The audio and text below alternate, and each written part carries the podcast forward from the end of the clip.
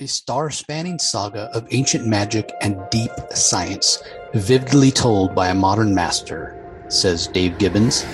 Kelly Sue DeConnick states, the kind of epic you crave, both noun and adjective.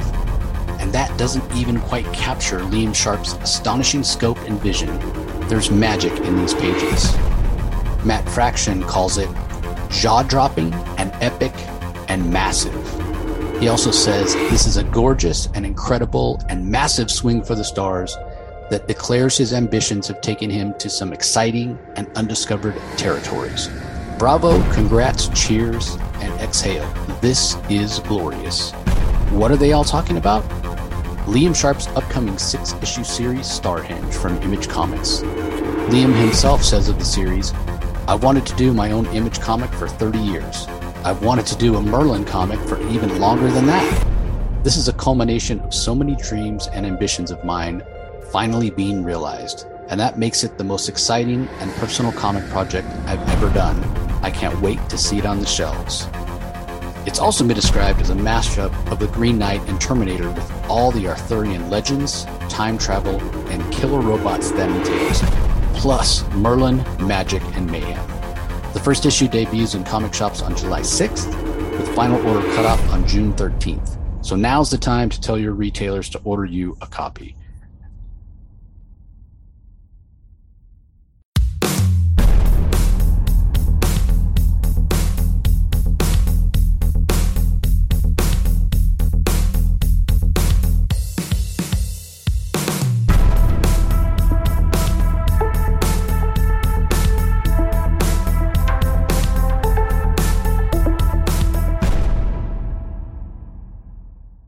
Everybody. Welcome to another Comic Source Comic Boom collaboration. As promised, this is your DC Spotlight for the DC Pride Anthology. This is, uh, I, I, guess, the second volume. They did the DC Pride last year, um, and now they're they're bringing it back this year. I'm pretty sure last year uh, that all the creators involved uh, were uh, identified as uh, LBGTQ plus uh, I for I know for a fact this year everybody for sure does, uh, and I think that was the case last year. Maybe, maybe there were some letters um, that didn't, but I, I, mean for the most part, certainly the writers and the artists, and that's the case again this year. So uh, it's you know June is Pride Month, and it's great that these people who have been marginalized for so long are getting uh, representation in comics. Uh, that being said, you know this is not exactly the book that's aimed at at us. You know we're not exactly the audience, straight white guys who never have had a problem looking at comics and the characters therein and you know seeing who who I identify with represented. I mean, I'm kind of the default, right? Live life on the easy setting, as it were. Um, even though I'm half Hispanic, I don't look at it at all, and I've never really been um, like prejudiced against or anything like that. Um, and Rocky's Canadian, so he's had his own share of prejudices over over the years.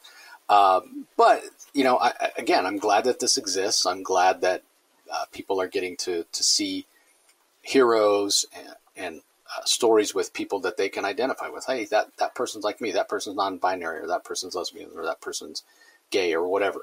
Um, so I think it's great. Now, that being said, if some people think it's too political or it's too like in your face, nobody's forcing you to buy this. It's certainly not ruining comics. It's one book.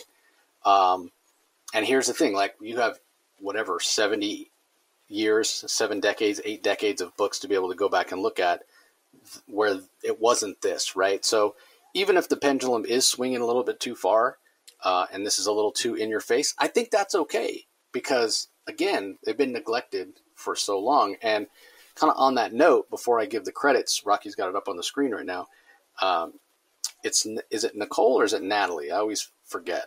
Her, uh, it says yeah, foreword her, by Nicole. Nicole, yeah, Nicole Maines, who's a trans- transgender actress. She was in Supergirl. She played Dreamer, and in last year's Pride, she she wrote uh, the Dreamer story in there and introduced her. Uh, it was her day the, that character's debut in comics. That's the character she played on the Supergirl show, and she talks in this foreword. And I would suggest that everybody picks this up, read it. She talks about certainly where she grew up in in Maine, that there was nobody around her that she could look to or ask advice of, or, you know, there was nobody that she could identify with, nobody like her. and certainly you know, and she's not that old. I think she's in her early twenties. So you know, even you don't have to go that far back before you didn't really see transgender or LGBTQ uh, stuff like on television or whatever. I think it was the Ellen show, right? That had like the first uh, inter uh, or same sex kiss uh, on a show, and that I remember that being a big deal, and that was like the mid '90s, right? So it's not it's not in the context of human, uh, you know, society, human civilization. It hasn't been that long, so it's great again that this is happening now, and it's representation and it's diversity. And I know for some people those are like bad words, but man, I, I, just live and let live, right? If if two people love each other and they want to be together, I don't really care what sex they are. It doesn't affect my life, and I feel like the people that scream and rail against it and say it's ruining, you know, society or whatever. It's like because you're letting it, you're letting it bother you. Like live and let live. Uh, if they're not hurting anybody and they're not harming anybody, then you know more power to them. So uh, I do encourage you to read that story from uh, from Nicole or that article, that introduction, because it, it does give some perspective on why these types of stories are uh, are important. So that being said, I think there's ten or twelve stories in here, so there's a lot to cover. So oh, it's over 100 pages. So let me give the credits, and we'll start diving in.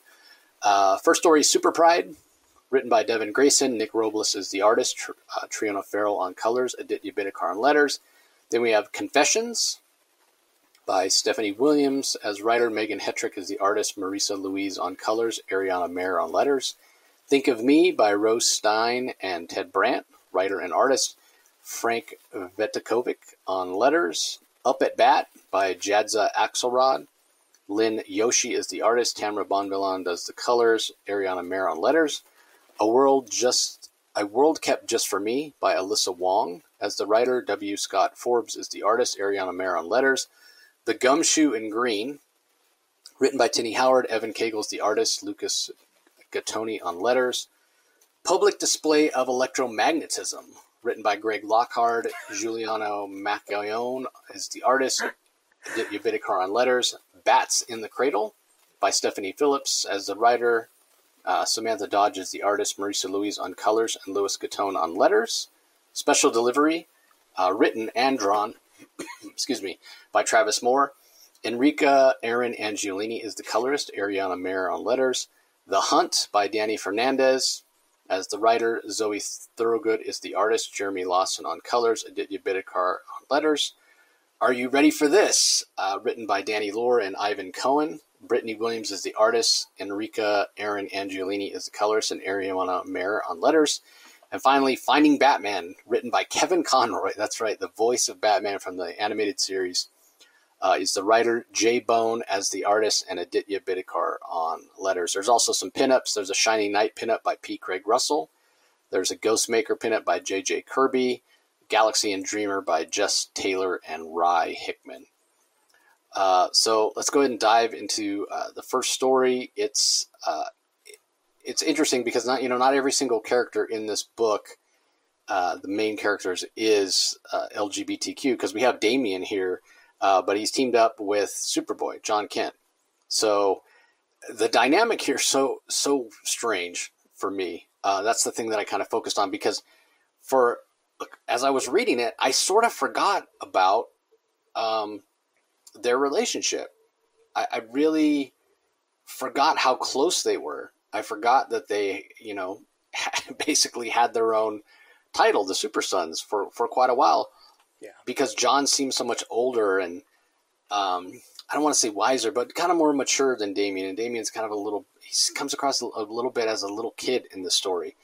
Um, so much so that, yeah, I forgot. And they used to be so, like, on the same wavelength. So, you know, it didn't necessarily remind me of that thing that we hate that we won't talk about. But, um, I just thought it was interesting, and then I realized till later. I'm like, oh wait a second, these guys were were best friends, and now that their relationship has definitely changed and evolved. But uh, it is uh, it's a fine story. It didn't blow me away. Seeing Superman, you know, again, Superboy, Superman, whatever you want to call him, wearing a a cape that has the rainbow inside of it, I thought was pretty cool.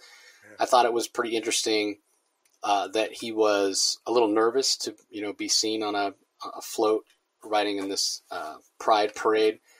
But I think it's true that what what they tell him, like, oh, yeah, this is exactly what your dad would do. You know, maybe he wouldn't uh, wear the cape with the rainbow inside because he himself is not um, gay, but I don't know. Maybe he would. Maybe he would. Maybe Superman would. He's he's certainly all about representation. So, yeah, this was a fine story. Um, I thought the art by Nick Robles was fine. The colors are are, really bright by Triona Farrell. Very much suits kind of the rainbow feel of uh, of the story. So yeah, it, I, I, thought this was a good one to start off with. Um, so Devin Grayson did a, a good job. I, I, wish Devin Grayson wrote more DC stuff. She was she was a really good writer back in the day uh, for DC. I, I, enjoyed a lot of the stuff that she did, uh, especially on Nightwing. So uh, anyway, what do you think of the first story? Uh, well, the first story I think is probably one of. I thought it was maybe one of the better ones here. Uh, I thought it did a very good job of, uh, you know, Superman. Uh, Jon Kent is the uh, clearly the highest profile. Probably not.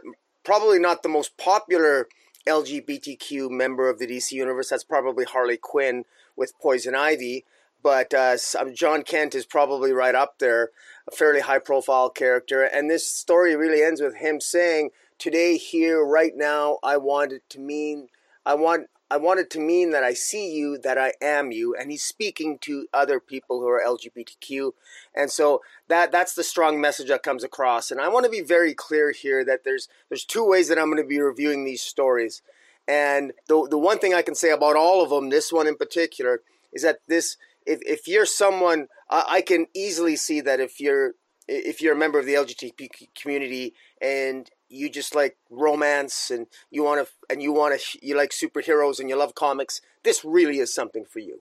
This, you're going to enjoy this because this has superheroes uh, uh, being you know you know kissing each other, showing love, showing support. This is it. Uh, and so full full kudos to, to all these stories that has that. Now I'm going to criticize some of the characterizations, which are a little off.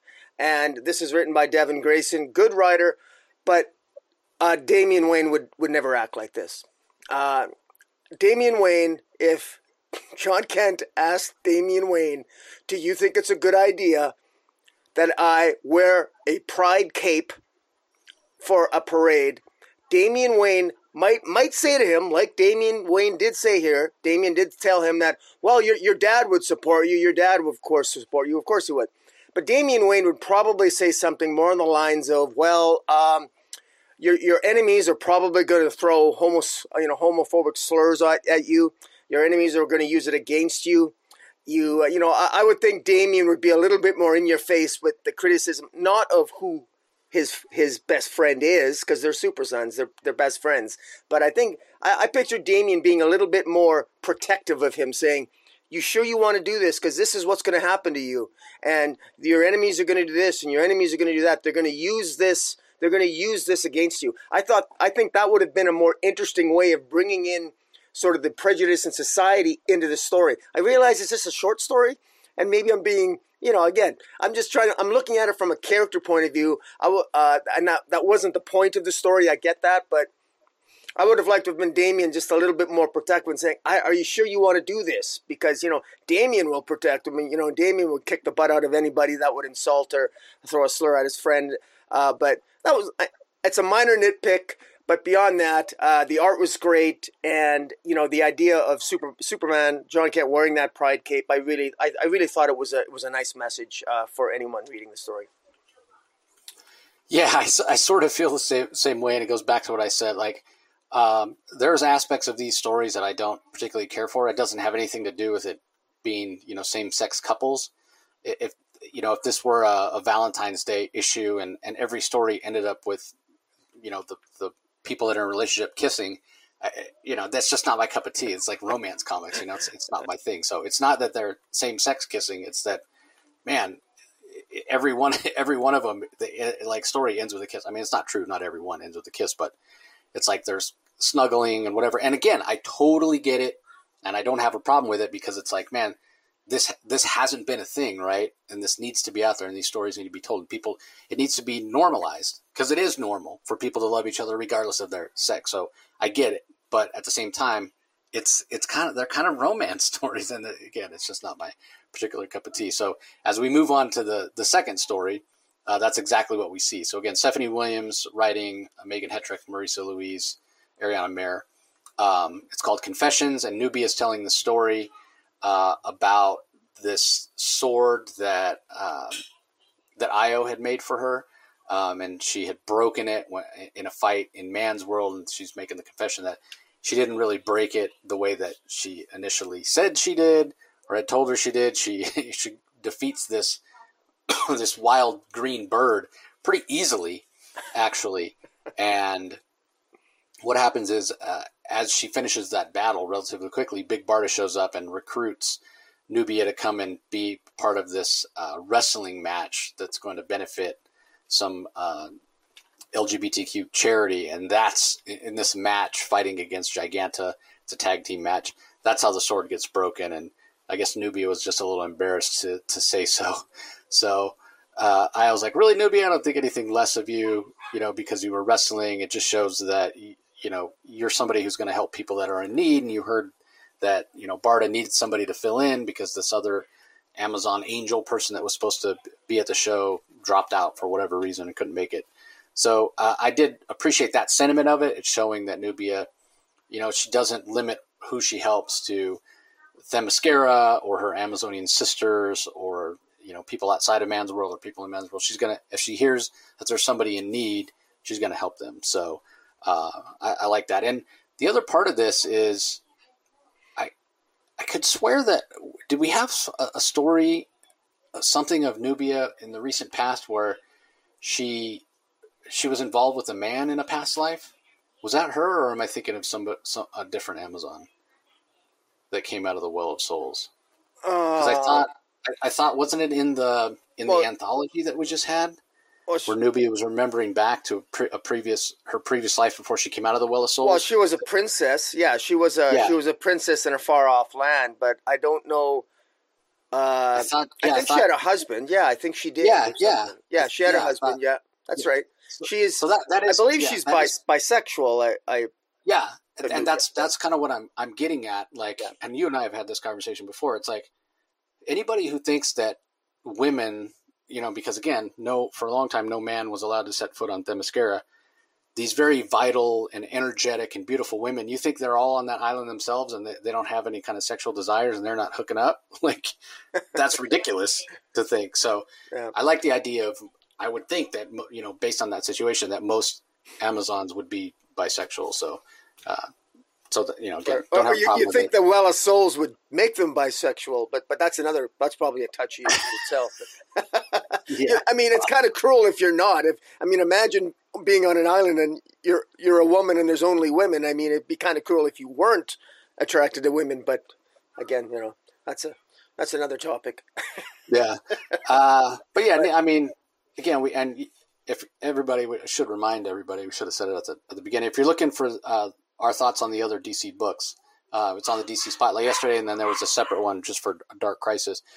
But uh, Rocky and I, we both thought that there was potential in uh, Nubia and the Amazons, a new number one that started. It's called New Beginnings, but man, it just seems like it's always potential with Nubia, and it never pays off. So, yeah. um, did this pay off for you? Did you find that? Because I, I, actually well, enjoyed this short story more than that Nubia well, number one. Uh, I'll, I'll, give some credit to Stephanie Williams because she incorporated wrestling. It's like WWF wrestling yeah. here with Big yeah. Barda and uh, you know Giganta. So that it was kind of funny. Uh, I, I, think uh, the I think the art was not not. I thought the art was a little bit uh, felt a little bit amateurish. You know, Meghan Hetrick on the artist is I'm not really. A, you know, I find that the backgrounds weren't really that uh, prominent or anything else, but and uh, the the color, you know, the colors uh, by uh, Marissa Louise weren't, uh, um, you know, I guess they weren't bad, but it, you know, all, altogether, this was fun. This was, I mean, this was. This was a fun. I mean, this is exactly the type of story you expect in an anthology. And whenever you have some good old fashioned uh, wrestling, it's for a good cause. And you know, it, it reminded me a little bit of that scene in uh, Rocky Three with Rocky Balboa fighting the Hulk Hogan, where it suddenly becomes serious and what have you. So is uh, it, you know, I think I could tell that Stephanie Williams, I think she probably had some fun writing it, and Megan Petrik had some fun drawing it. So it's a it's a good little story, and uh, you know, and again, it's got a nice. It's called Confessions because you know, in, an intimate way, you know, um, Nubia sort of is confessing what really happened to the sword, and it, it was sweet. It was sweet. So I think a lot of people like, will get a kick out of it. Yeah, and know, again, re- the wrestling uh, aspect of it, like you mentioned, did, did you know that there are a lot of cross there's a lot of crossover fans fans that love wrestling and love comics. So, uh, okay, up next we have uh, the uh, Green Arrow story, and, and this is the uh, not not Oliver Queen, but um, Con- the Connor Hawke uh, by Rothstein and Ted Brandt. And th- this was interesting. I always assumed that uh, that Connor Hawke was either gay or bisexual, but we find out. Again, I haven't read every Connor Hawke story, but I certainly um, read the. I was reading Green Arrow at the time that he was introduced, and I, I did enjoy that that run in the '90s of him. Um, but yeah, this one, in the context, it's sort of narrated at, uh, with this letter that he's trying to write to his mom, where he's confessing to her that he's asexual. So, uh, and while he's doing that, he's fighting against uh, the Music Master. Is that the guy's name? I think so. Um, which, uh, yeah, I've never heard of this guy, cat, and it's kind of cacophonous. Yeah, kind of a, is that his name? Cacophonous, or maybe I don't know. Sorry. Uh, I thought it was. I thought he said it was Music Master, but maybe I'm. Um, I'm wrong. Maybe it is. Yeah, music Music Meister. That's music Meister. That's, okay. Sorry. Yeah, this should. Yeah, this should keep you out of trouble until I've gotten what I need from Music Meister. Uh, and he puts in some earplugs. So yeah, I, I, do find it interesting that you know he's attacking this guy who's uses sound as a weapon in this opera theater uh, because obviously opera acting, you know, a lot of masks, a lot of being something you're not, and it, it kind of mirrors very well what's being told in the letter. So I thought this one was was really clever, um, kind of metatextually, and yeah, I learned something I didn't know about Connor Hawke. I didn't realize. Um, so one good thing about this one is it doesn't end in a in a kiss, right? Because he doesn't he doesn't care. He's not attracted to men or women. Yeah, he doesn't care. Uh, and then Damian shows up at the end, and he's just like, man. And I do love what Damian has to say here, and it's great that they brought Damian in at the end because he's like, man, take it from a person who knows complicated maternal relationships, right? Because obviously his mother's Talia al Ghul. His relationship with her always complicated. It's like some things are better said in person, and yeah. Um, that's true. And I mean, again, this is a story going back to what we said at the beginning, where maybe somebody who's having a hard time coming out to their parents or friends or whoever can read this and and take that line that Damian says, "Hey, some things are you know better said in person," and, and we'll give them the courage to you know say what they need to say uh, in person because man, it's it's hard to hide who you who you are. I don't have to tell uh, a lot of people that lived through it uh, and know better than I. But uh, I thought that was uh, a good way to end the story. Anyway, uh, what are your thoughts? Anything to add? Uh, well, the line that most hit me, said, is when everyone in the orchestra thinks your silence is an aberration or an aberration, and I guess he gets really tired of being teased about going out on dates, and he doesn't really want to go on dates, and he's he wants he he imagines and he loves and he desires to have companionship, but not with his body more with his mind. He likes having a meeting of the minds, and I guess that's asexual. You don't you don't want to mate with anybody, you but that doesn't mean that you don't want to form lasting friendships and be and have that feeling that that bond and what have you. I honestly, this was a little bit the whole asexuality thing. I I fully confess to be. I guess I need to be educated more on it. I I have a very difficult time thinking that this is at this I, I, I wouldn't even put i didn't think that was a letter in the alphabet uh, of lgbtq that asexuality is is really a thing. I, i've heard of, i've heard of it before but um, I, I think it's a little uh, i actually full disclosure i thought it was a little silly when they said they were making Hawke asexual. Why? Like it just seems why? Why not, wouldn't I, I think he has more story potential if you give him put him in relationships once in a while but it's all well and good i guess. I I guess I'll, I'll, never know if I've ever. I'm sure I've met all. I, have I met a lot of people that are asexual? I have no idea. When would that ever come up in conversation? Uh, I've I've never thought of somebody who hasn't had a date at a prom or something as oh well maybe he's asexual.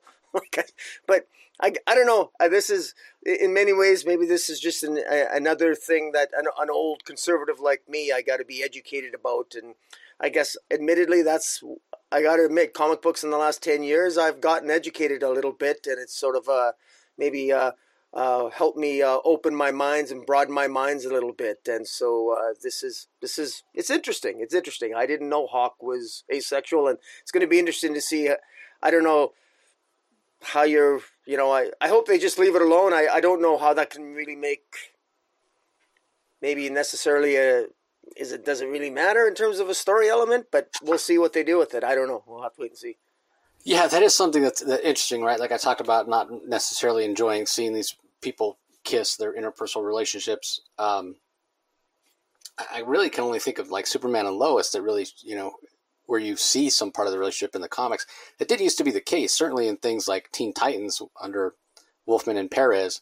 It, you know, we had the, the wedding of Donna Troy and all, it, it very much saw stuff with their private life. Same thing with the X Men. You know, we'd see their, you know, Kurt's girlfriend or, you know, you had Colossus and Kitty and, and that sort of thing. And that stuff's sort of gone away and I don't I don't say that I don't want to see it to the point where I never want to see it, but I don't need every story like I'm saying to end, end with it. But I guess if you're looking for you know some drama, um, I don't see why you couldn't still have drama with somebody who's asexual. Would the drama would instead be somebody who's attracted to them and they're rebuffing, and that could cause some some tension. Maybe it's mean spirited. I, I don't know, uh, but I do agree with you a little bit on it. Um, and I think it all comes down to like when did you discover the character and is it a character that you really like and enjoy and have a particular idea in your head of who they are, right? So, um, and even though Connor Hawke was somebody that I enjoyed, he wasn't somebody that I like. Oh my god, I you know totally identify with him, and now that he's asexual, it, it bothers me. It bothers me a little more Tim Drake, um, because I just I had I thought I knew who Tim Drake was, and turns out you know, we're going to get to the Tim Drake story here in a minute. Um, yeah. But that that one, I don't, I don't, and again, I don't want to say that it bothers me. It's just it takes a period of adjustment to change the idea in your head of who you. Okay, this character to me was this, and now there's something else, something being added to them. Actually, it's this additive um, where it it sort of changes. And again, Tim Drake's young enough. I mean, you're like, well, didn't he go out with Stephanie Brown? Didn't he have a relationship with female? Well, yeah. I mean, he was young at the time. He was like junior high, high school, so still figuring it out. Maybe he didn't realize at the time. So, uh, yeah. Eh, but I don't know why it doesn't bother me at all that Connor Hawke's asexual, um, yeah. or I don't give. I should I should say because again, it doesn't bother me that Tim Drake is is gay or bisexual. Um, but I don't. I didn't give a second thought to Connor Hawke being asexual. Where I did give a sec, like Tim. I find out Tim Drake isn't heterosexual and I got to stop and I got to, you know, like digest that. I got to process that a little bit. Yeah, uh, but for Connor, I didn't. It just, so in a way, it's interesting because I don't really remember any of the stories of Connor that I read where he had any relationships with, um, you know, yeah. I, I, can't remember e- anyway. I can't remember either. Yeah. Maybe if somebody's listening and they want to comment but down below, I, I can't remember Connor Hawke ever having a girlfriend. Yeah. I mean, he was raised maybe by monks, but I mean, I don't know. Maybe he had yeah, experience with a monk. I don't know. yeah, maybe. Maybe that's what turned him off of sex. uh, it traumatized. But yeah, it, it, it, maybe that's you know maybe that's why it makes it easier for me to accept that Connor or, or I, that I don't give it a second thought. So anyway, the next story, uh, up to bat. This one stars Alyssa Wong, and I, I I've heard the name, and I know she's been a supporting character in some like either Birds of Prey or Batgirl or something before.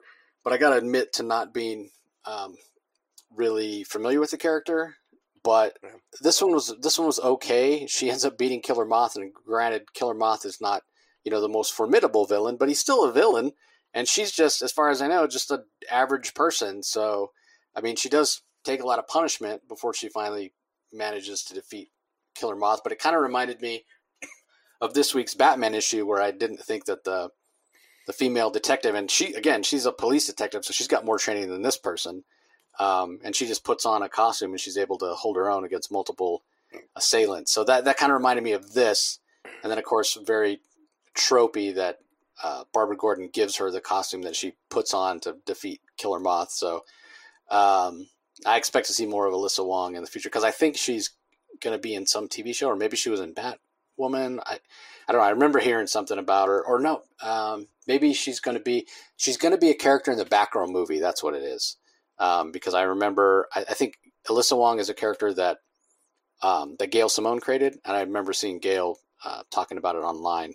How excited she was that a character she created was going to be in the Batgirl movie. So, um, so yeah, I, I don't know that much about her. I thought it was her defeating Killer Moth, even though again it's Killer Moth. You know, he's only one step above Kite Man. I still thought it was just a little, it was a little far fetched, but the story was fine. Uh, and this is another one where it didn't like this could just be a regular story. Like this doesn't there. There's nothing in here that you think, oh, Alyssa Wong is a lesbian. Like I, so I don't know. This was one that stood out for that reason, and you know in a good way. So, uh, what do you think? Yeah, well, Alyssa Wong, she's I think she's trans. It starts she's at a trans con. Oh, gotcha. A trans okay. conference. So. Oh, okay, uh, gotcha. And I, uh, I always have to. I always mix it up. It, I, I'm not. I'm not sure what's the difference between a trans woman and a trans man. When you're born with one organ, and yeah, I, yeah, I, I yeah. So I think if you're a trans woman, you were born with male parts and you've transitioned to a woman, so you're trans woman. And if you're okay. a trans man, you were born with female parts and you transition to a man. So yeah, yeah so she's so, a trans woman. Yeah. yeah, and and this this this is uh, this story is um, and again th- uh, as a story, this is taking these these uh, you know this trans character and, and elevating her, giving her some agency to, to to be a hero in her own right, give her a bat, help her uh, defend Batgirl from uh, Killer Moth, who is tra- who planted a tracking device on Barbara Gordon, and this uh, Lynn character is, is helping uh, uh, Batgirl and defends her uh, valiantly. And it, it, you know, it's a, good art by good art by Lynne Yoshii. I thought I thought it was very well done. I actually think Lynn, she looks like a sexy character. You know. God forbid. And uh, you know, so hey, this is a sexy character, interesting character. She's kick ass. She's uh, she uh, clearly at the beginning of the story she's fighting for trans rights she's expressing some doubt and some depression about uh, uh, how difficult it is to uh, to get uh, to to be trans and uh, to fight for uh, you know for I guess equality and what have you. And in fact, she expresses this the sentiment expressed by the character Lynn. She uh, Lynn here is the same uh, thing that Nicole Maines did at the introduction uh, of this Pride anthology. So a lot of those uh, sentiments that Nicole Maines has in her opening uh, pages are reflected in this character here, and and to good effect. I, you know, I mean, yeah, it, again, it wasn't bad. Uh, yeah, and I, I don't it's it'll be interesting to see if she is in the in the Batgirl movie. This this character is, um, you know, th- this is new. i am not familiar with this character at all, and I guess it's not surprising because I, I think it was this character's only a couple of years old, right? Yeah, I think so. Yeah, yeah, yeah, yeah definitely. Yeah, in the last ten years. So, so yeah, interesting. Uh, all right, let's move on. The next story. It, I mean, this is probably my favorite art in the book. I thought the art was really fantastic in the the Jackson Hyde story. Um, uh, it's just it, it's almost like a painted quality, uh, digital painted. So it's it's really soft in places. Yeah. Uh, and I just thought it was it was done really really well uh, by W. Scott Forbes. I'm not really familiar with, with his art. I haven't seen it before, uh, but it's written by uh, Alyssa Wong, and it, it's nice. I mean, here's another character where again I don't give it a second thought. Jackson Hyde as far as I know, was always um, homosexual. So again, it's not. I'm not trying to, you know, okay. He, I used to think of him as this way. Now I'm trying to think of him as this other way. Uh, we've seen him flirt with the. I think it's Highway. I think is how you pronounce it. It's another Xebelian. Yeah. Who uh, we saw recently in, in one of the limited series, I think Aquaman Becoming, where they were kind of making googly eyes at each other at one of the brunches that Jackson had with his family, so uh, with his mom. So uh, yeah, I thought this was was nice. It was it was kind of fun, um, and it it gave some good perspective. I almost felt like because uh, basically what happens in the story is uh, again Jackson Hyde is a Xebelian, but his mother bec- because Jackson was the son of Black Manta, and once his mother realized who Black Manta was, she took Jackson Hyde. They moved to New Mexico, for, as far from the water as they could get, trying to keep him away from the influence of his father. Um, so he didn't grow up in Xebel, and he doesn't know that much about it. So Haway takes him to meet his family, and he's kind of learning about his his you know true heritage or whatever. So I appreciated that. Uh, I appreciated that you know how accepting um, family was not only of Jackson but also of, of himself. Obviously, you know, no problem with him being um, homosexual, and you know, I never stopped to think about it. Like our society has still has problems with it, right? There's still frontiers and prejudice and all that kind of stuff. Uh, you wonder about it, like what Atlantis? What is Xebelians? You know, is it a thing there? You know, we talked about how it would in Themyscira it probably wouldn't be a thing because that's the only action you can get. Um, so I thought it was interesting, but getting the perspective of Jackson, Jackson, because so basically they go to Haway's place first, and and then you know they visit his quote hometown, and then they go to Jackson's hometown. You know, so and Jackson was worried about showing Haway because it's not like he grew up in a great place, kind of a you know middle of nowhere, New Mexico, and um, you know Jackson's talking about having to hide who he was as a Xebelian, but also in a way it's very much a metaphor for having to hide his sexuality as well. Uh, and he talks about being sort of, he's like, I was worried to bring you here. You know, it's kind of embarrassing. I don't really have the greatest childhood, you know, don't have the best memories of this place. Like, th- I think this is important, like character work for Jackson Hyde. This stuff should have been in Aquaman Becoming, yeah, or in the Aquaman series that's going on right now. Like, again, the the relationship stuff between him and I, you know, whatever if they want to be boyfriend and boyfriend, whatever, I don't care. Um, that that's to me not the strength of the story. The strength of the story is the character work for for Jackson, um, and there's a little bit of character work for Haway too. And if he, you know, if Jackson gets his own series or uh, you know, uh, there's something else coming after Aquaman that Jackson's in. If Haway was a supporting character, you know, as they're in a relationship, I wouldn't have a problem with that either, because I think he does have potential as a character. Um, but again, the the strength of this I think is this characterization of Jackson, and I feel like the the context that we're given here should have been, should have been in one of those other series that I mentioned.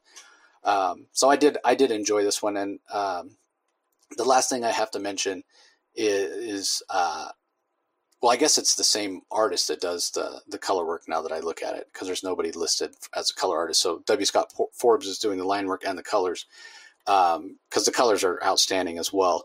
Sometimes they're a little more uh, sort of misty looking. Uh, other times they're really saturated and dark. Uh, I particularly love the second to last panel of the story.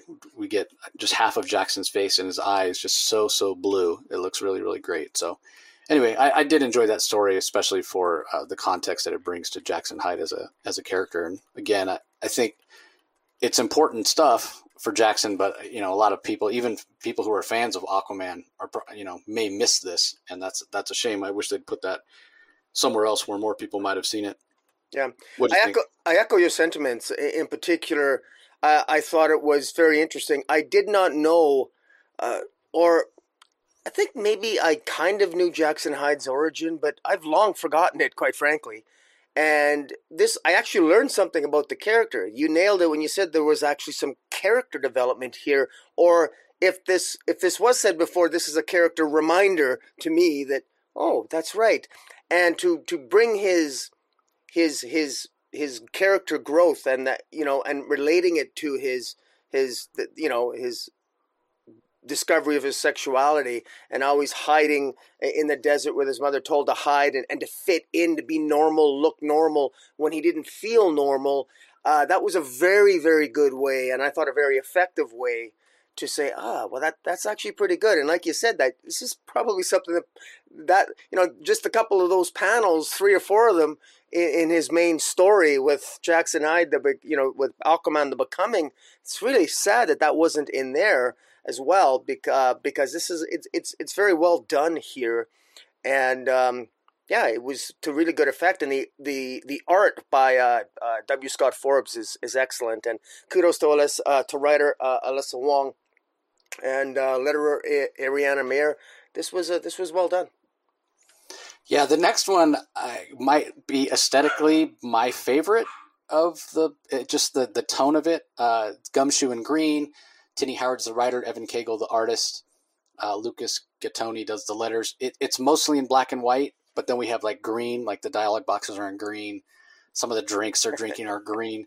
Uh, yeah. Until the end, we get a little uh, splash of color. Uh, it stars uh, Jo Mullein, uh, who is the the Green Lantern uh, that starred in Far Sector. I, am not sure what her. I think she's just lesbian, but I'm not 100 percent sure. Um, but what's interesting, I love again what this says. She's she's back in the Far Sector she's kind of playing this detective, what she likes to do. It's, it even says, you know, Gumshoe and Green and a Far Sector mystery. There's allusions to the story of uh, that was in Far Sector, and if you you don't necessarily have to have read it, but if you've read it, this will make a lot more sense because she's talking about how some people are like sentient plants and whatnot. Other people are sort of cat people. Uh, but if you read that, it makes sense. They're, they're basically just aliens that she's sort of putting these labels on. Yeah. But what I liked about the story is this idea uh, that Jo Mull, uh, Mullein pushes back against that if you're uh, homosexual, that you just desire everybody uh, of the opposite sex, right? So I guess she must be. Now that I think about it, Jo Mullein must be uh, must She's, be bi. She is yeah. bisexual, yeah. Yeah, because basically what happens in the story is this woman comes in to hire her. This woman, she's one of the plant species. She comes in to hire her, and she says, "My husband's cheating on me." And so she goes and uh, Jo Mullein goes and follows the husband, and then the husband eventually makes contact and there's some sexual attraction between Jo and the wife and between Jo and the husband but not not a lot right? But it's that perspective and again you know I'm heterosexual does that mean I'm attracted to every single woman I come across? No of course not. But yet there is that perception uh, it's it's maybe a perception that's not as common as it used to be but it's like I, I know I personally know people like guys that I went to high school or whatever is like I don't want to be around gay guys because all they'll do is hit on me or, or want to have sex. It's like how full of yourself are you? you know, not every woman wants you. That means not every man wants you. And it's kind of what Jo pushes back against this couple here. She's like, you guys hired me and it was just a big game for you. Um, you know, just because I'm bisexual doesn't mean that uh, I want to have sex with every, you know every person, you know, walking that would that would be ridiculous, right? So uh, I did enjoy it. I enjoyed seeing Jo kind of lose her temper and lash out at these two uh, for their ridiculous thoughts um, about what it means to be uh, bisexual. So I did enjoy that, and like I said, the, the aesthetic I think just really worked the, the, with the black and white or gray uh, against the green, uh, especially when Jo lashes out. I think uh, aesthetically it was it was pretty interesting. So, what do you think? Um, I, well, I I echo a little bit of your sentiments on this one, except for the fact that it, uh, I actually I it, it, was clear to me that that, that was the, the message they were trying to get across is that yeah, not all bisexuals want to screw everything that walks. Uh, but I actually thought it failed in that regard because Jo Mullein did flirt with both of them. She was attracted to both of them, and I was I, I actually thought that I, I thought for a moment that she was actually going to sleep with both of them. and she actually in in the Far Sector uh, comic book, uh, she is intimate with uh, with a woman, and she's fairly flirta- you know she's very flirtatious as well. So I I, I actually think that. Uh, my familiarity with the character, I thought she overreacted here and was the bad guy in this story. Uh, they were uh, they flirted with each other. She flirted with them. She was attracted to both of them. They were in the room, and then Jo Mullein decides to attack them at the end. Attack them for what? Uh, this is violence. This was this was this was just straight up violent. This was assault, and this was done by Jo Mullein. I mean, the comment made to her. I mean, these these were people that this this uh, this couple was at were they were attracted to her. They're, she's in their room, and they say to her, "I mean, you're you're I mean, you're a Green Lantern and a bisexual. It's just funny. Uh, we aren't exactly known for our willpower, ha ha." And then she freaks out and says, "What did you just say to me?" I mean, yeah, but it, I mean, it, how many people? Just, but, but just a minute though. Like, I just want to back up for a second. I know, I know, bisexuality is very common.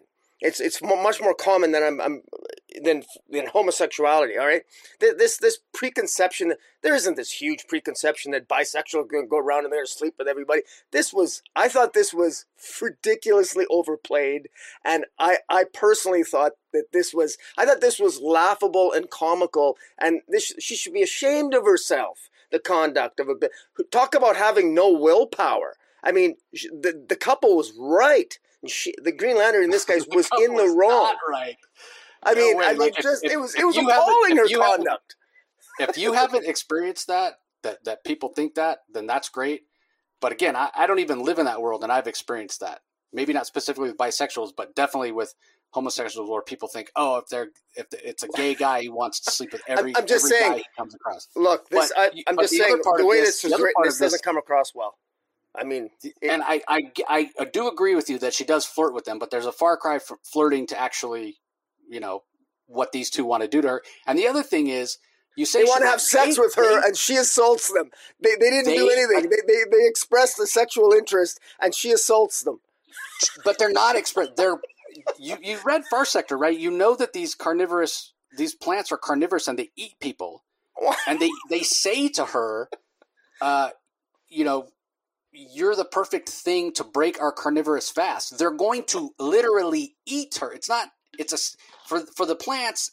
It's all. It's all like the, their sexual their sexuality and eating of of meat of flesh Well- and the smell. That's all like one big like sort of ecstasy moment for them. So they're they're threatening to kill her. They're going to eat her. They're going to break their carnivorous fast by eating her, and they attack her with their Well, plant tentacles. well, well. Then and that's when she freaks out.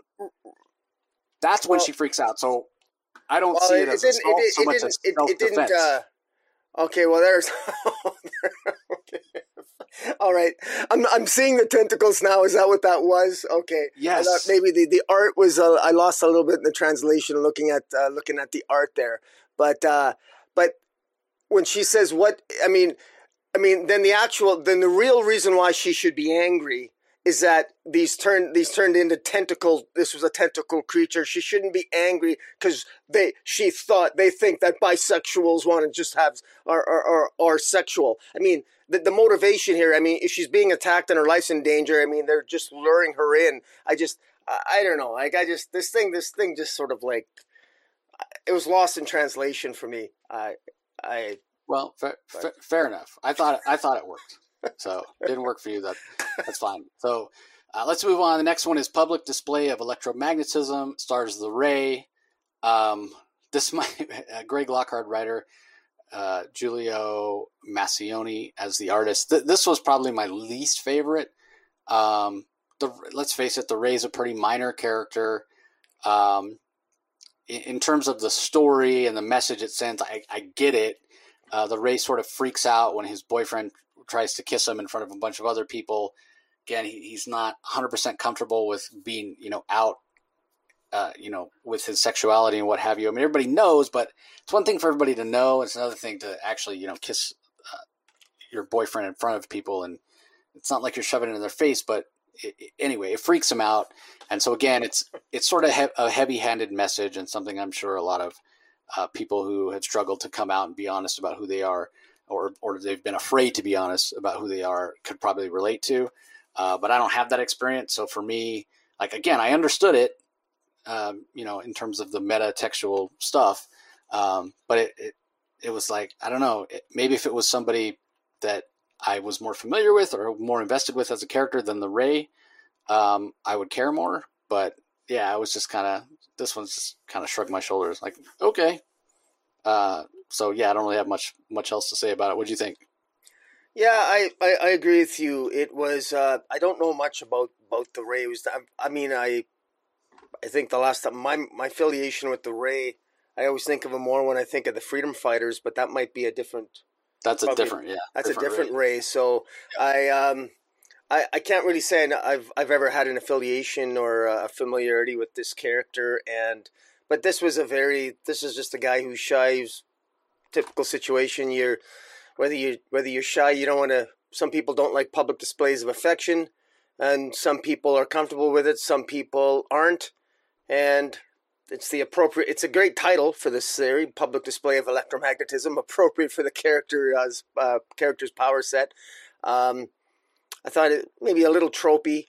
Uh, there wasn't uh, you know we, we talked before like you know with with the jackson hyde story that we liked there was some character moments some actual character revelation there uh, i would have liked to have seen maybe a little bit of maybe some character revelation here too other than just the fact that he's breaking his shyness and kissing his boyfriend. But, uh, but hey, like you said, it's it's tropey, but you know, it's another. I'm sure it's something that people can relate to in terms of, uh, regardless of your sexuality, of uh, being, you know, a little bit uh, leery to show public affection.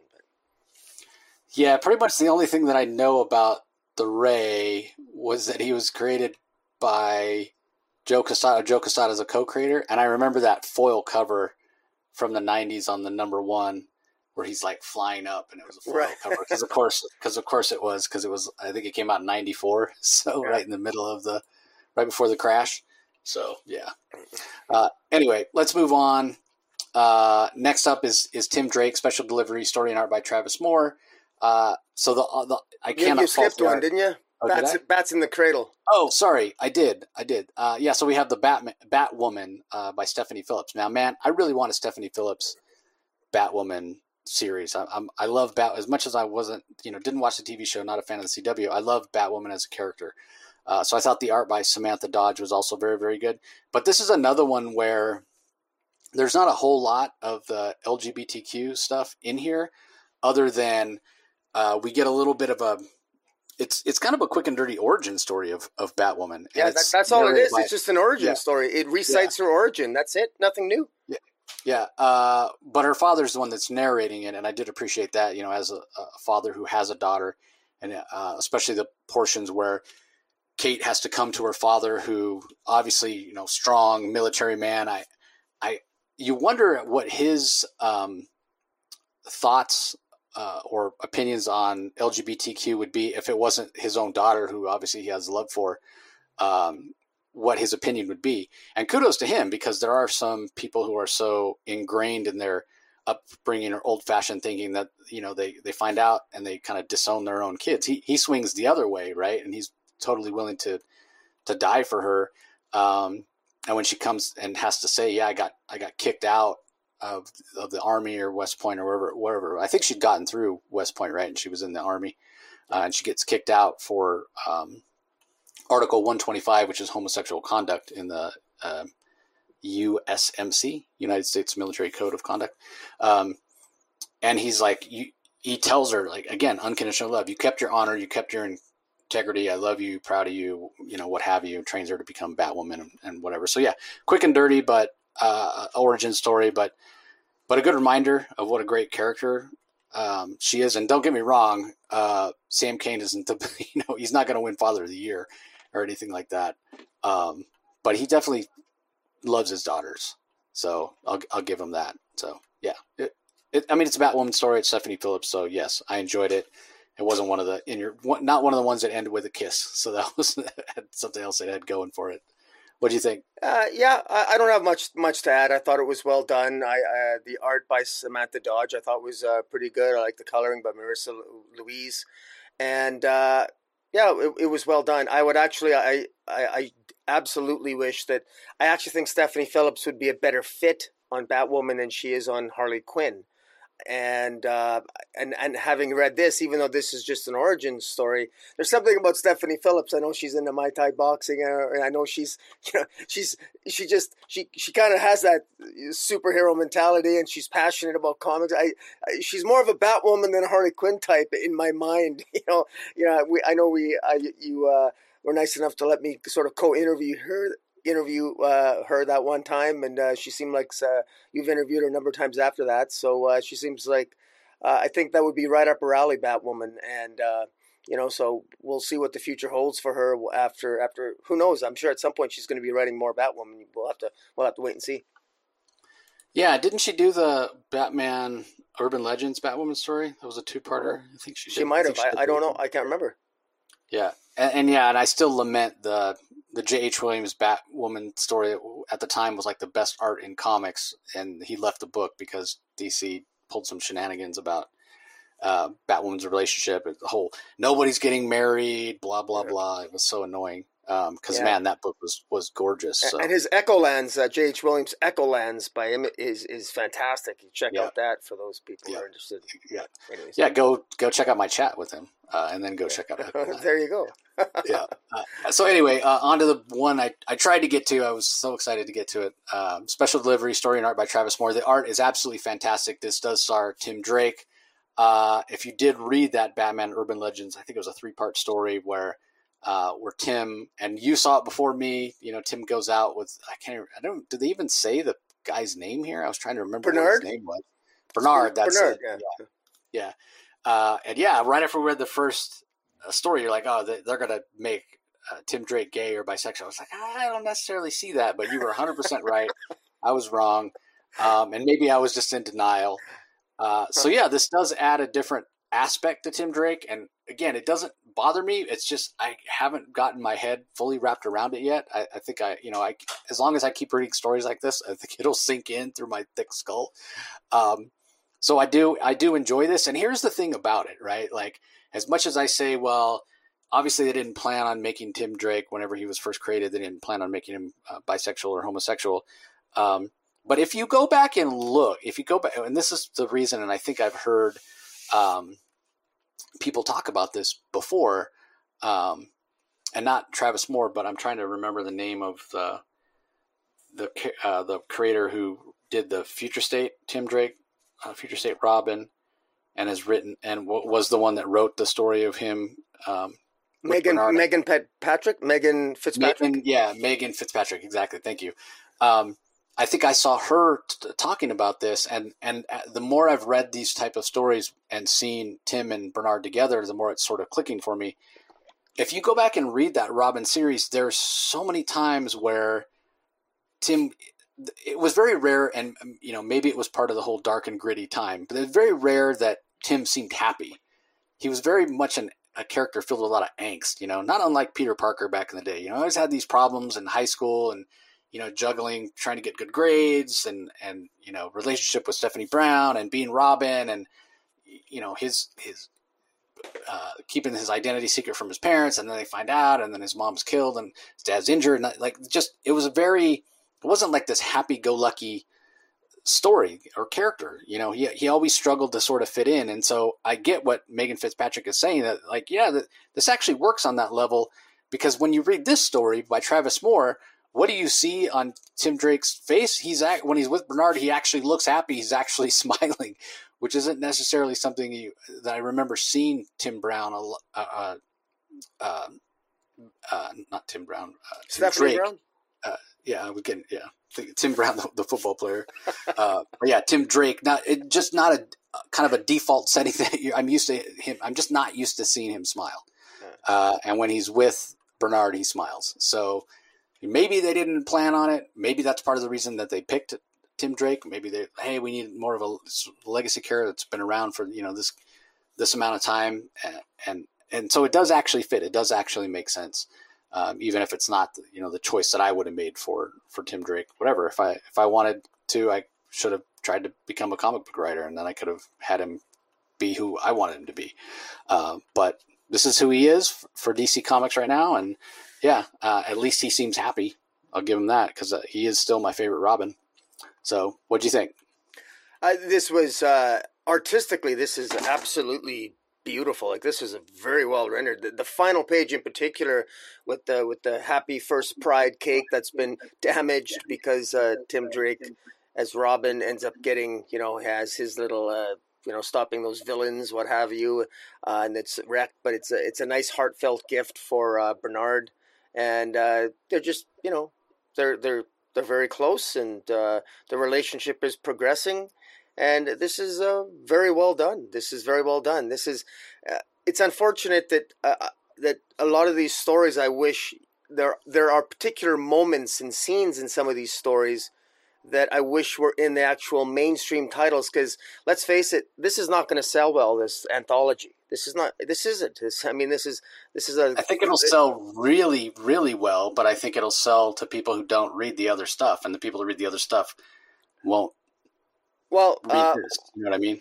Okay, I, uh, I, I, I mean, the, the, one last year, I, I, I want, last I want, year, the one last year sold really, really well. Did it? But really? again, it's people. Yeah, yeah. It did, yeah, it did extremely well. I know well. that the uh, uh, the love comp. I, I, I know I know that uh, love is love comp uh, thing. Yeah, the Valentine really well. one was a dog. Yeah, uh, but again, you have people that are coming in that they want to support LGBTQ, and this is the only DC comic they buy. You know, Okay, Like, this well, the only then- comic book they buy. Well, then what I if, mean? if if you're right and, and this sells well, then that defeats the point I, I thought I was making. I, I just I um, I know that, and maybe it's uh, maybe it's just my own miscon- misperceptions, but I know a lot of the people I talk about comics with. Frankly, outside of us, because we review all these comics because we that's what we do when we when we do our for the podcast or for the live stream here. Uh, a lot of people that they don't read this. They, they don't read this Pride on No, the, the I- people that are reading DC comics your- regularly. Your point is they one hundred percent. No, your point is one hundred percent valid. You're- I think you're misunderstanding what I'm saying. This sells really well, and it sold really well. Last year's sold really well also, but it's not selling to the people that read the mainstream DC. Yeah. This is this is you know six thousand people that never buy another comic that come in once a year to buy this. You know, you see what I'm saying? They don't buy anything else. They don't care about anything else. They're buying this to support LGBTQ. That's what they think they're doing, right? And and to see characters in the books that to see themselves represented.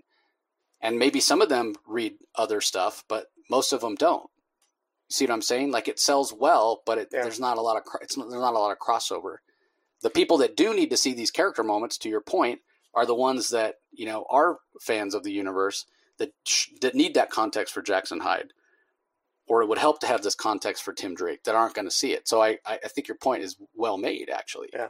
Well, I mean, hopefully, we, we know that uh, there was at least that one story of, of Multiversity Teen Justice that was in an anthology they took and they reprinted it for free in teen, in the first issue of Multiversity Teen Justice. And so hopefully they'll maybe do something like this because I, th- I do think a lot of these moments for these LGBTQ characters, a lot of these these moments ought to be reflected in the mainstream comics uh, to the more of the mainstream DC audience. And I, I hope that I hope that happens. Yeah, I agree. The next story, uh, probably my second least favorite, only because it felt very much like fan service, and it's also like, man, we've had a ton of Poison Ivy and Harley stories, but I don't know how you really do a Pride uh, book without putting them in there because they're the most well-known same-sex couple. But it, it it didn't really do anything for me. You know, they they're fighting because they have a misperception of who the you know each other is. I thought the art by Zoe Thorogood was really dynamic, though. Um, although the colors, the whole thing looked like I had I had to check my the coloring on my computer screen because I was like, why does why does everything on my computer screen look bluish? There's like this blue filter over it from this Jeremy Lawson. So, Yeah. yeah, I don't really have much to say about this one. It was only okay. I, it didn't do much for me. What do you think? Uh, I thought this one was the most. Uh, I don't know. I uh, maybe it was just my own little fantasy playing because you know, full disclosure, you know, I really like Harley and uh, Poison Ivy together. so they're like sexy. I love the characters. Uh, I'm just predisposed to like them because what's not to like? I'm a Purian fanboy at heart. I'm a I'm a white male heterosexual, and uh, these gorgeous lesbians. Hey man, I'm I'm all for them. And this seemed to be the most. Uh, I thought was the most sexual out of all the stories, and so I it was. Put a little bit of a shit-eating grin on my face when when I uh, when I when I paged through it. This was I particularly loved Har- Harley and Harley and uh, Poison Ivy are you know they're they're they're teasing each other and even though they're kind of arguing and they're they're getting into an argument and there's a misunderstanding they and they come to some realizations about each other they they they, they ultimately I mean they realize obviously that they you know I mean it's a little tropey they love each other at the end and but uh you know they end up with, with the kiss at the end. It, it's sort of like it reminded me a lot of the stuff with the uh, Kiss Kiss Bang Bang Harley Car- Harley and Quinn cartoon in the Harley Quinn comic book, except that the artistic style is obviously uh, very different. Zoe Thorogood's uh, art is it, it's very very stylistic. And maybe it's not for everyone, but it it does have a it does have a have its own sort of majesty to it that I, I kind of like, particularly with the uh, coloring of uh, Jeremy Lawson. So I thought it was it was fun. It it put a smile on my face. Oh, glad glad one of us enjoyed it. uh, okay, up next we have uh, Earth Eleven story. It's uh, it's Teen Justice again. Uh, you know, Rocky mentioned we we talked about the, the Teen Justice issue number one yesterday. Multiversity Teen Justice, and there's even a teaser for it at the end of this story. Um, I felt like this one sort of had a lot of the same problems that the uh, the book yesterday had. It's a lot of characters. They're all thrown at us at once. Um, it, it, not only is it the whole idea of a uh, Jess Chambers, who's a non-binary uh, character, um, so that obviously fits in with Pride Month. But then there's all these, like everybody else on Earth Eleven, their gender swapped. So if the character is a male in, on, you know, on the regular DC Earth, they're female, and if they're female on the regular DC Earth, they're male. So you have that aspect of it as well. But that doesn't necessarily mean their uh, their sexual orientation has changed. But again, they're in uh, the Teen Justice is in here because of Jess Chambers, and she she's the one that narrates the story. She's uh, identifies as non-binary, and they go up against uh, the classic uh, Teen Titan foes, the the Fearsome Five. So it worked on that level for me, and there was certainly more action than we had yesterday uh, or in in this earlier this week's uh, multiversity Teen Justice. But it, it, man, if if DC wants this to work, they need they need like a I hate to say it, but like I don't want, want to say a slower paced book because I don't want it to drag because then you end up with like Nubia and Queen of the Amazons number one, which is you know not the best way to hook readers for a debut issue. But I don't know. I just felt like this one, the story, there was too much going on. There's too many characters. Maybe it's just we need a little dialogue box whenever anybody shows up because we do get uh, just a little box that says their name. But how about like their name and what their powers are? or, or that sort of thing. But we do get little dialogue boxes that tell us who the different characters of the the fearsome five are. We don't get that for the uh, the members of Teen Justice. I just feel like people that are trying to understand who all these characters are and and like, well, why is um, you know you know why is uh, uh, Robin female here? You know why is uh, Troy male here? That you know it's not. I don't know. I didn't think it was new reader friendly and there's a lot going on. It's kind of hard to follow. So anyway, yeah. what do you think? I, I again, I, I agree with you, and you know it's funny, JC. You, you and I can disagree on on, on a lot of things, and I, I kind of enjoy it. Sometimes we have more fun when we disagree, and we can go back and forth. Like when we disagree about a Green Lantern story or something, like we just had in this anthology. It can be fun. Uh, but and but it makes me sometimes I think when we we've universally agreed every time we review something about teen justice, uh, and it, it and it's it, it it I agree with you 100. percent It's just there's something about it. It's there's just it's we're not. You feel lost, right? You feel lost. Yeah, I feel like, lost. I I, I don't on? feel just when I I wanna I wanna I actually want to stop in some of the scenes and just maybe get to know some of the characters a little bit more, but we're jumping around. We're jumping to a different scene, and and it's almost uh, it's almost like what like like the Flash Jesse Quick uh, with every every time he's he he she I guess talks super fast, and I, I feel the stories like that, and then we're and then it seems to me this is the the entire concept of teen justice. We're supposed to be attracted to the concept. Oh, they're all gender swapped. Okay, but that's not a story. Uh, yeah. Slow it down. Like the concept is cool, but the, I, don't, I don't find that particularly interesting. That's super tropey. Yeah, and know? not only that, if if you're going to have it in a Pride comic, and and maybe I'm being overly like, so if you're gender swapping, then so if you're trans, does that mean like you're trans man, you're a trans woman? Then if you're on Earth Eleven, uh, how does that yeah. work for sexuality? Like, I, I mean, again, I'm not I'm not trying to be a I'm not, I'm just asking a serious question. Uh, yeah, are you a are you a double agent? Are you a triple agent? Like, yeah, and, and I guess if you're non-binary, that means you're kind of neutral. So that means are you the same on on on yeah, any I Earth? Guess, like yeah. I I I don't know, but anyways, uh. I want to. Uh, I'll give some credit. I will say this as a because uh, we've been a little negative on it. Dan, writers Danny Lore and Ivan Cohen. Ivan Cohen uh, has been and Danny Lore, I think they've been writing all all the stories for Teen Justice. I can tell as a compliment to them, I will say that they have a lot of ideas in their head.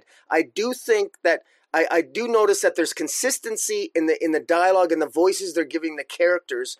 I, they just need to slow down and let the readers get to know the characters more. I, I, I do get a sense that they know what they're doing and that they have a story to tell. They just need to slow it down a little bit. I appreciate the fact that they, they want to get a story finished because I, I, uh, you know, it's frustrating. I, I, I don't like too much decompression, but at the same time, it feels like they're trying to do a little bit too much. They're going from, they're, they're you know, they're, they got to slow it down, like you said.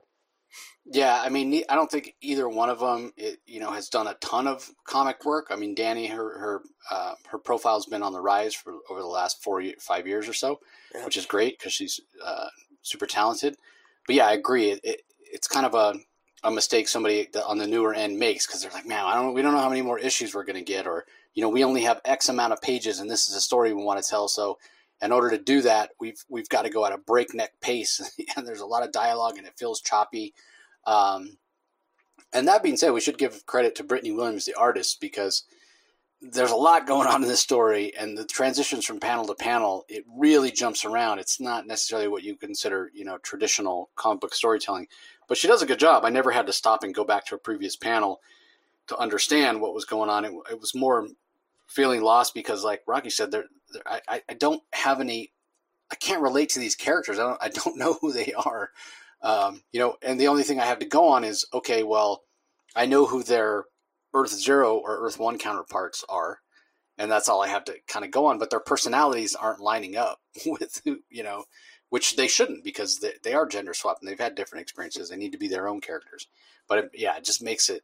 Maybe that's why it's confusing to me. I, I don't know, but I agree with you. Like, slow down a little bit. Um, you know, maybe it's again it all comes down to sales right? Like a series of, of one shots or eight page stories just starring you know just one of these teen justice characters. So we, i mean the only one that we really have gotten to know at all is jess chambers and, and even that is more like surface level stuff so. Uh, anyway there's one more story to go. In my mind it's far and away the best story in the uh, anthology. There is an advisory uh, to the readers because it is a true story. Um, and so there's some language in there that could be triggering for some people. There's some some slurs, uh, gay slurs and whatnot. But it's called Finding Batman, and I have to applaud Kevin Conroy who wrote the story. Who that name sounds familiar? It's because he was the voice of Batman in uh, the Batman animated series, which brought a ton of people to comics, brought a ton of people uh, to Batman, and made them Batman fans. So this is him sharing his story as a gay man in theaters, uh, or, or you know, in in theater, trying to become an actor and that sort of thing. And you know, he's of a generation where you know it was very much not accepted. Uh, especially, I can speak from experience. He grew up in an Irish Catholic family in the 50s and 60s, and the Catholic Church was very um, anti-gay at the time. So I, again, I applaud Kevin Conroy for his bravery and in, in, putting himself out there with the story. I thought it was fantastic, um, more compelling than any of the stories, any of the other stories. And Rocky and I were t- talking before we started recording. I almost would rather, instead of these uh, characters that are uh, part of the LGBTQ plus community, telling the stories of these um, characters who are part of the LGBT community of the DC universe, I almost would rather have had them tell their own stories like like Kevin Conroy did. Maybe their stories aren't as interesting as Kevin's because they uh, weren't all the voice of Batman or they weren't all the voice of beloved uh, DC characters. Um, but there's something that's really compelling about you know everybody has a story. It's it's why I, I love people. I love hearing people's stories. Everybody's been through stuff. Everybody has baggage. Everybody has interesting stories to tell about their life and the experiences they've had. And I find that to be compelling and sometimes much more compelling than, uh, you know, fictional made up stories of, of superheroes. So I thought this was fantastic. Again, I felt it was super brave from Kevin Conroy to, to share this. Um, and I don't know that I, I don't know, like before this was announced that I knew Kevin Conroy was gay, but apparently it's not like he's necessarily been hiding it. Uh, at least not in the in the circles of, of Hollywood from uh, the things that he went that he went through. So uh, again, I just thought this was great.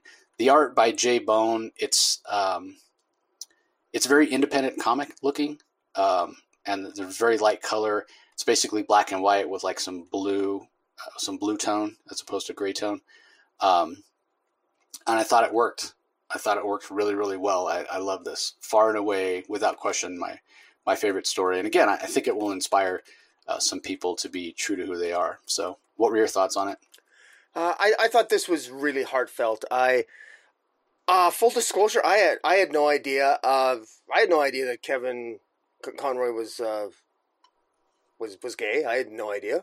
I, I found out reading this, and and wow, what a story! What a you know, this is a story uh, of this is an inspiring story. Uh, you know, good for him, and uh, and it's heartfelt, and it was actually even a little some tragedy here as well, but with with, with a with a happy ending. I mean, and I I love how I just love how it ends with him getting the job as the voice of Batman. I mean, here's a guy who, you know, so how many, you know, so many uh, people who I, I can only imagine growing up feeling different and apart because of their sexuality, not having a voice. And here's one of those individuals growing up to be literally the voice of Batman. I mean, really, you, you, you couldn't, I mean, just saying it that, you know, it's like, wow, what a great story. And, and the way that he relates you know when they when he applied for the part for the to be the voice actor for Batman, you know how could he relate to that? Well, you know, just as Bruce Wayne, his his parents dying in his arms, and and his he's recalling him there being by his father's bedside, and also helping his brother, who was uh, I believe his brother was struggling with, with addiction and alcoholism, and uh, you know, he found a way as an actor and as a voice actor, and to to find his voice, which became Batman's voice. That's how we related to that tragedy. I thought that was a very, very, very personal story here, and it worked very, very well. And I think I think the art was perfect for it. It didn't need to be colored. I mean, the the subdued uh, nature of the the black and the blue and the uh, and then that that final pa- working into that final panel of, of just plain stark blackness and the the picture of Bruce Wayne instead of uh, Kevin himself. I thought it worked extremely well. Uh, by far, this is by far the best story here in this entire anthology. And uh, it's almost unfair to compare it to the other stories because this is a real story. And it just goes to show you that the true, actual, real stories are the best ones to tell. You know, every life is a biography. And I'm really glad that uh, Kevin uh, shared this one with, with, with readers. Yeah, again, it's the guy's had an incredible career. Uh, you know, did you know that when he was going to, uh, I think, I think it was when he was going to Juilliard, uh, in New York that his roommate was um, was Robin Williams. Oh, really? I did not know yeah. that. No. Yeah, and wow. he was also uh, friends with Kelsey Grammer, who was there at the same time. So, oh, wow, that's something. Yeah. Wow. Yeah, he, he he's and he's such a nice guy. Like I I've interviewed him before, uh, not for the well for the podcast, but but in never one on one interviews. It's always been like roundtables when he's doing press. Like when I was at New York Comic Con a few years ago, uh, there was a uh, a press room for the 25th anniversary of the debut of Batman the Animated Series, and um, and I think it was 20th 20th anniversary, 25th. I don't remember, but anyway, um, yeah, he's a he's a super nice guy. Obviously, really really talented. And I love the fact that um, I I don't know, was it the CW that he he got to play an older Batman, like a live action older Batman? Uh, yeah, in Crisis, they, they had the Crisis crossover. The yeah, the, on for the CW network. Yeah yeah, I thought that was uh, that was fantastic. So, uh, so anyway, that does it. That's the Pride, uh, the Pride anthology for this year. I have to admit, I, I enjoyed last year's stories. I thought the, the quality overall of last year's stories were uh, were just a little bit higher. Uh, I, I enjoyed them a little bit more. Um, not to take anything away from from these stories, you know, I know these characters, uh, these creators poured their heart and soul into them. Uh, and again, I'm glad this exists, and it gives a chance for uh, people that are part of the LGBTQ plus community to to see people they can identify with in comic stories. Um, but far and away, that Kevin Conroy story, like you said, heartfelt is the the perfect uh, the perfect word for it. Heartfelt and brave, I would say, are the two words I would use to describe it. Um, definitely worth the price of uh, of admission. So, uh, any last thoughts before we close it out? Uh, no, I just uh, uh, you know, I, full disclosure, I had some reluctance wanting to before diving into this 110 page comic, but I'm glad I did. I'm glad I did. It just and uh, it, you know, this, uh, you know, I, I, learned some things. I, I, actually did, and it just goes to show you that sometimes uh, that's why I enjoy reading these uh, comics with you. And uh, there, there's always something. You know, I'm, I'm a little bit smarter now than I was, you know, an hour ago. God forbid. and then I'm going to probably go and have a drink of whiskey, and it's gonna I'm going to lose a few brain cells. So, I, I, I, one step forward, two steps back. You know, that's how it works. There you go. There you go. That's life. Uh, well, that's going to do it, everybody. Don't forget to subscribe to Rocky's channel on YouTube if you're listening to the audio only version of this, just head over to YouTube, do a search for Comic Boom exclamation point, Comic Space Boom exclamation point. Uh, subscribe to the channel, ring the notification bell so you know when new content comes out, and be sure and like this video and leave your comments below.